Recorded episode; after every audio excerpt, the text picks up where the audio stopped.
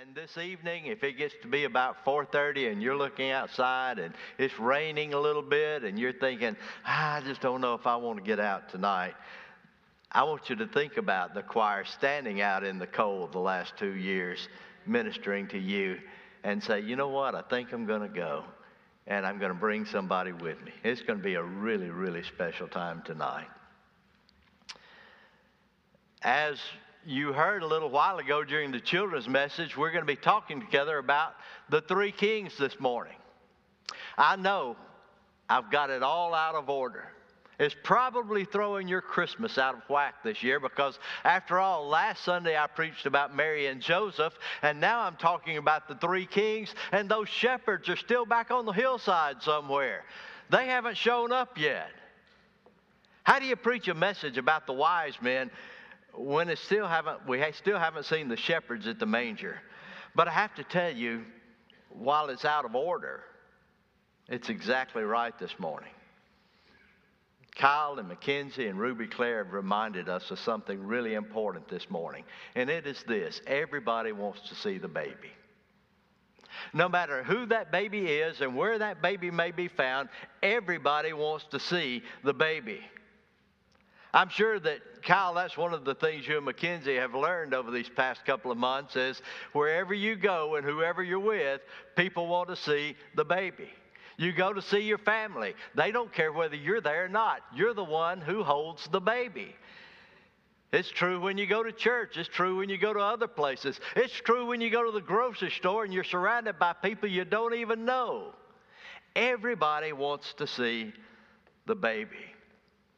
And that's exactly true of those wise men who came to discover the infant Jesus. Last Sunday, we looked at some of the hard choices that Joseph had to make during the birth of Christ. To carry his wife to Bethlehem at the worst possible moment, to leave Bethlehem and go to Egypt, to come from Egypt back to Nazareth.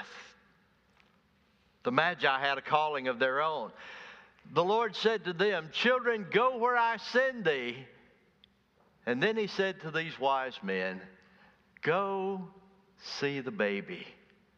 Go see the young child, born the King of the Jews.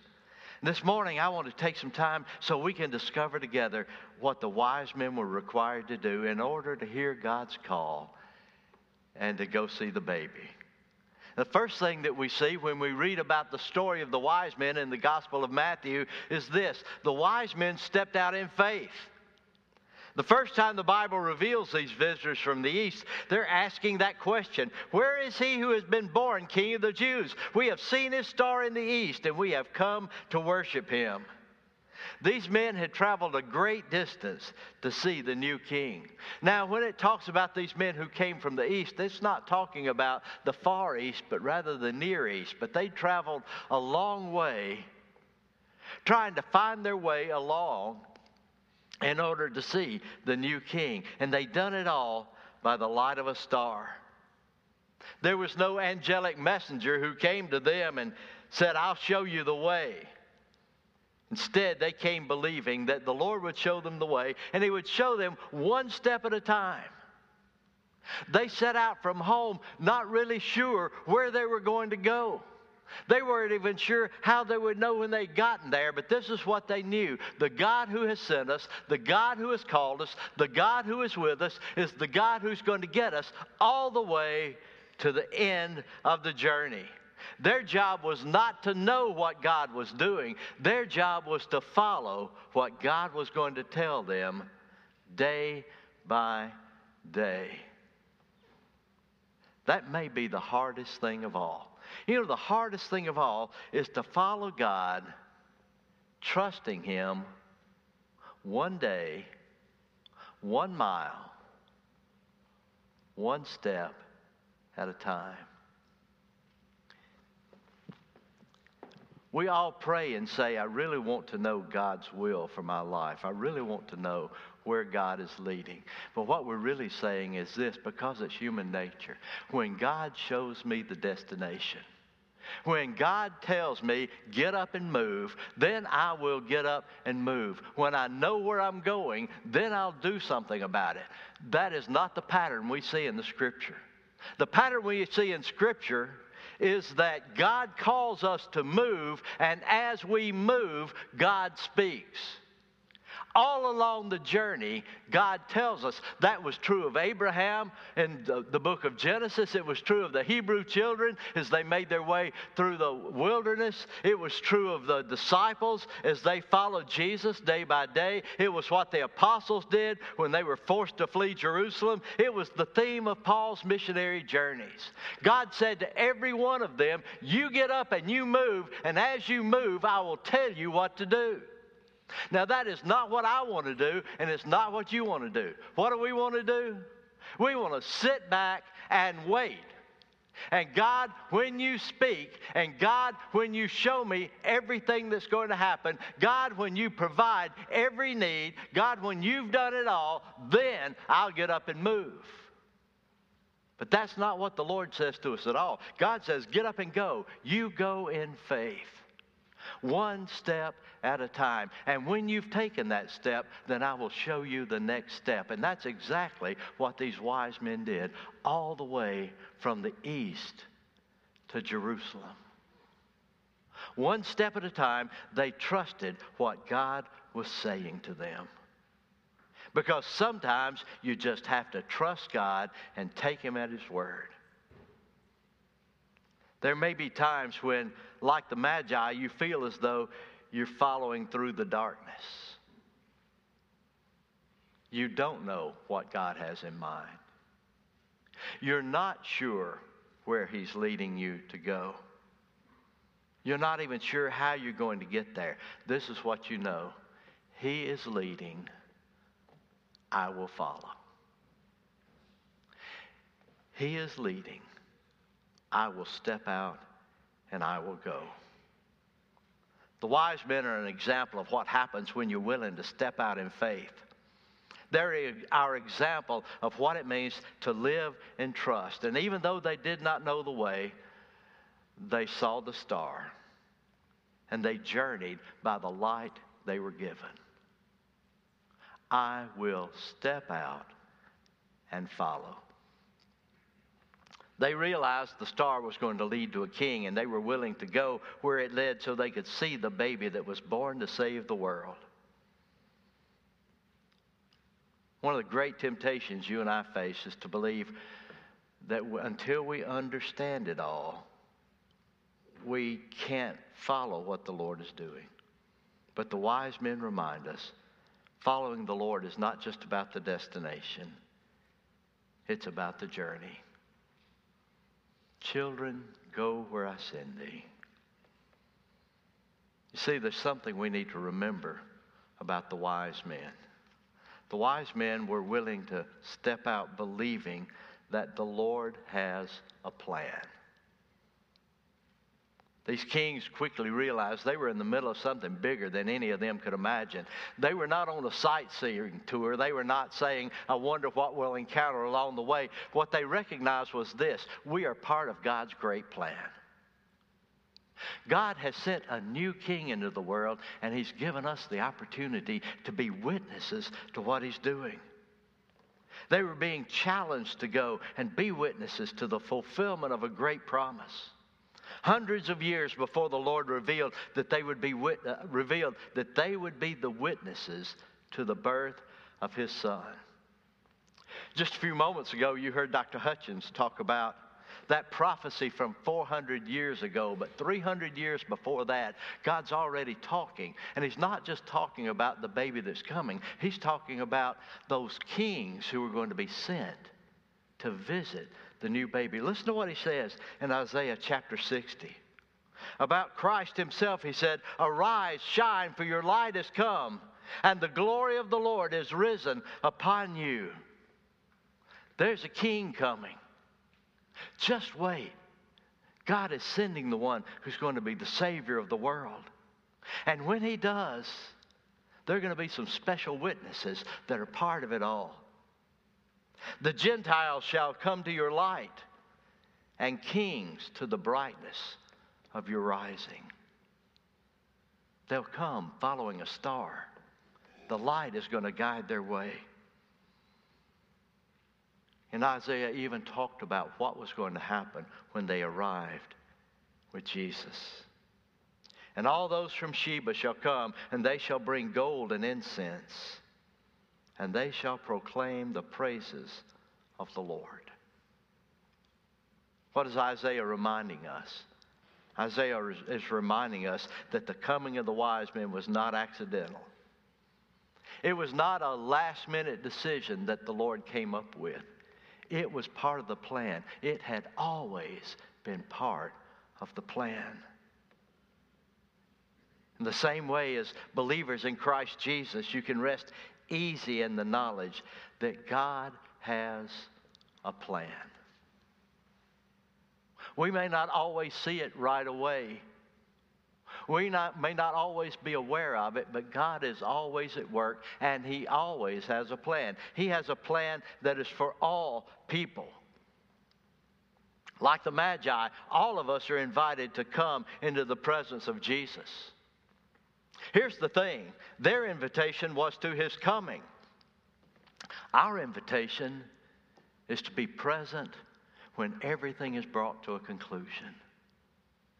We're invited to join him in his heavenly kingdom. And listen to what the Bible says.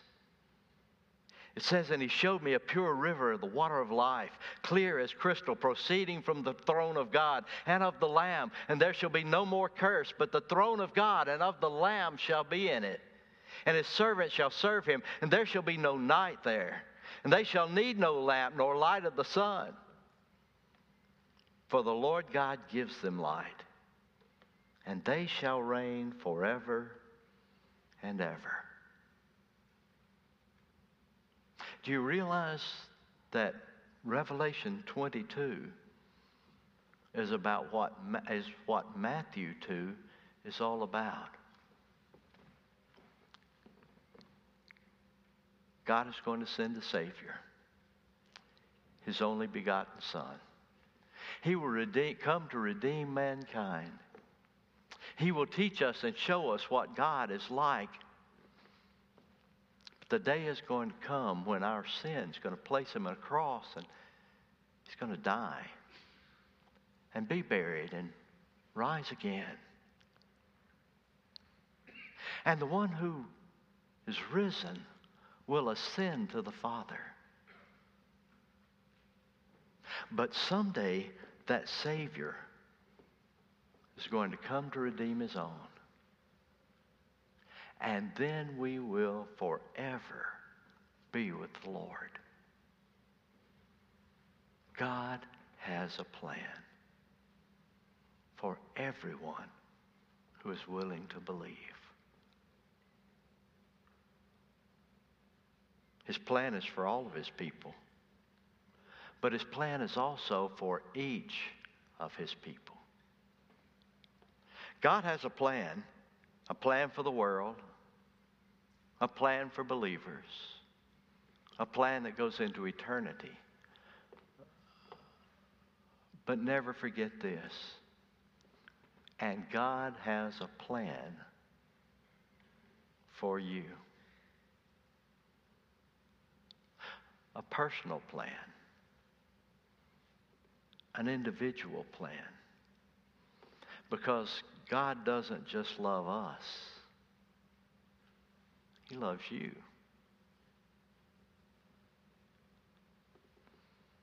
The Lord has a personal plan for every soul. Long ago, King David wrote a psalm about God's personal plan for his life. And this incredible re- uh, revelation that God gave to David are words that apply just as much to Ruby Claire this morning. Listen to what he wrote. For you formed my inward parts, you covered me in my mother's womb. I will praise you, for I am fearfully and wonderfully made. Marvelous are your works, and that my soul knows very well. Your eyes saw my substance being yet unformed, and in your book they were all written, the days fashioned for me, when as yet there were none of them. What does that say? God has a personal plan for your daughter. That plan involves her coming to know Him personally one day. But every day He will be there to lead her, to protect her, to reveal His love to her. He has a plan for you that you will raise her and love her and support her and encourage her and challenge her and let her know how precious she is. God has a plan for every one of us. It's a passage that doesn't just apply to a newborn baby. It applied to King David. It applies to you. God has a plan for your life. That's why you have the talents that you've been given. It's why you have the gifts you have. It's why you have the nature that is given to you. And it's why in our individual hearts we hear God calling so that we can know the Lord Jesus in a personal way. But that's not all the wise men did. The wise men also brought their best to the Lord. The Bible says they presented him gifts gold, frankincense, and myrrh. Each gift was precious. Each gift would be significant to him at some point in his life. But the most important thing about the gifts of the wise men is not so much what they brought as it is the fact that they gave him the very best they had to offer him.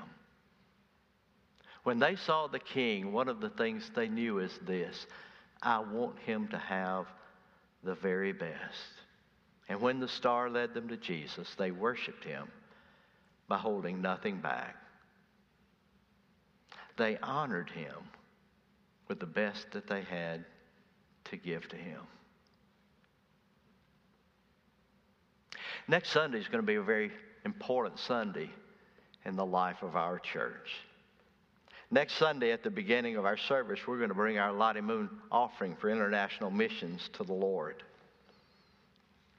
My prayer is this that we will reach and exceed our $70,000 goal on that day. I am praying that by the end of next week's service, I'll have that opportunity to share with you.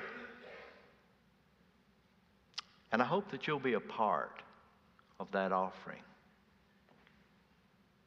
But I want you to hear something. I'm not encouraging you to participate so that we can say we reached a goal. The Lottie Moon offering is not about reaching goals, it's about the gospel. It's about recognizing individually and as a church and as a denomination of Southern Baptist churches, we can say together we made a commitment to touch the world in the name of Jesus. It's what he deserves.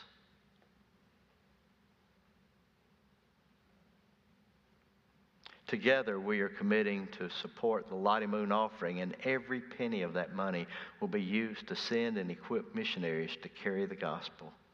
Not one penny will be used for any other purpose. But even sending and equipping missionaries is not the primary reason that I encourage you to give and give sacrificially. I want you to do this as an offering of the best you have to the one who earned it the most. To let it be an act of love and worship for the Lord Jesus Christ.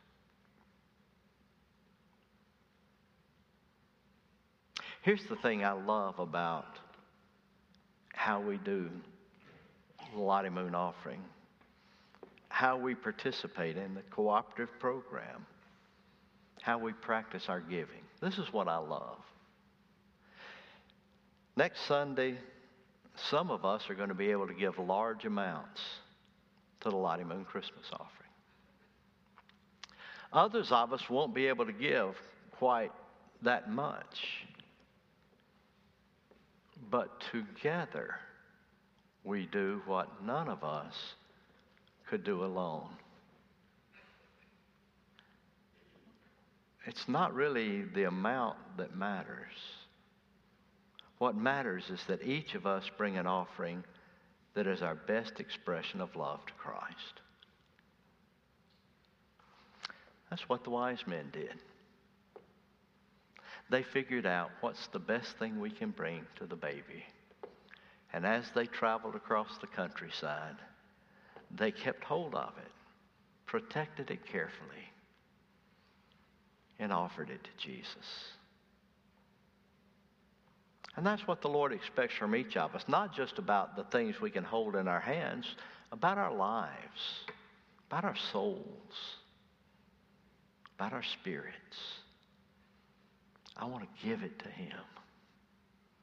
I want Him to own my life, my gifts, my worship, my love. I just want to give it all to Him. And know that I didn't hold anything back from Him that was of great value. Because I really want Him to have it all. And yes, it's important that we participate in an offering, but you know what He really wants is your life, your heart, your soul. What He really wants is your faith. What He really wants is for you to trust Him as Savior and Lord. And maybe you're here today and you're not a believer. Maybe today is the day when you need to say to Jesus Christ, Take my life, and I receive your gift of everlasting life. And if that's something you need to do in a moment when we stand and when we sing our invitation hymn, I'll be here at the front. Dr. Hutchins will be here. All you need to do is say, Today, I want to trust Jesus. I want to place my faith in Him.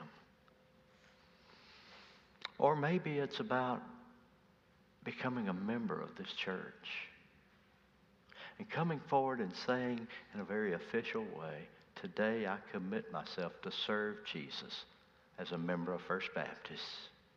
And you need to come. Or maybe there's something else you need to offer him. You know, it may be this morning that God is speaking to you in your heart of hearts and he is saying to you, This is what I want from you. Will you surrender it to him? Let him speak to your heart. We're going to stand. We're going to sing our invitation hymn. As God moves, you come. Let's stand together.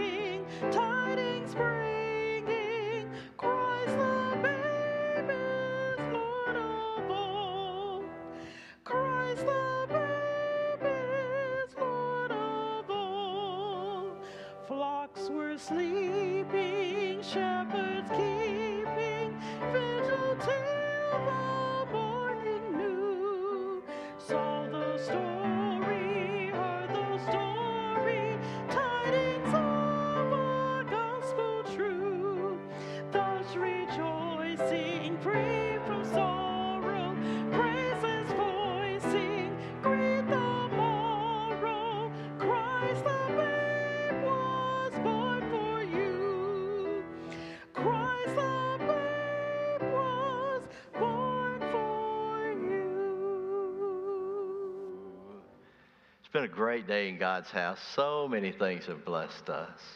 I'm glad we got to share this time together. And I really am looking forward to tonight. It's going to be a great time. And let me just share this too. As you come, the musical they're going to be presenting has a very strong gospel message. So if you have folks that you know need to hear the message of how much God loves them, you invite them to come, bring them with you. It's going to be a great time. Let's bow together now for our final prayer and then one last song as we dismiss from the service. Father, thank you that you lead us to you. That, Father, you shine a light. It may not be a star we look up in the sky and see, but it's a, a light that shines within our lives, in our hearts, and it draws us to Christ. Lord, during this Christmas season, we just want to pray. Help us, Father, to come to the one who loves us the most. And we pray in Jesus' name. Amen. You feeling good?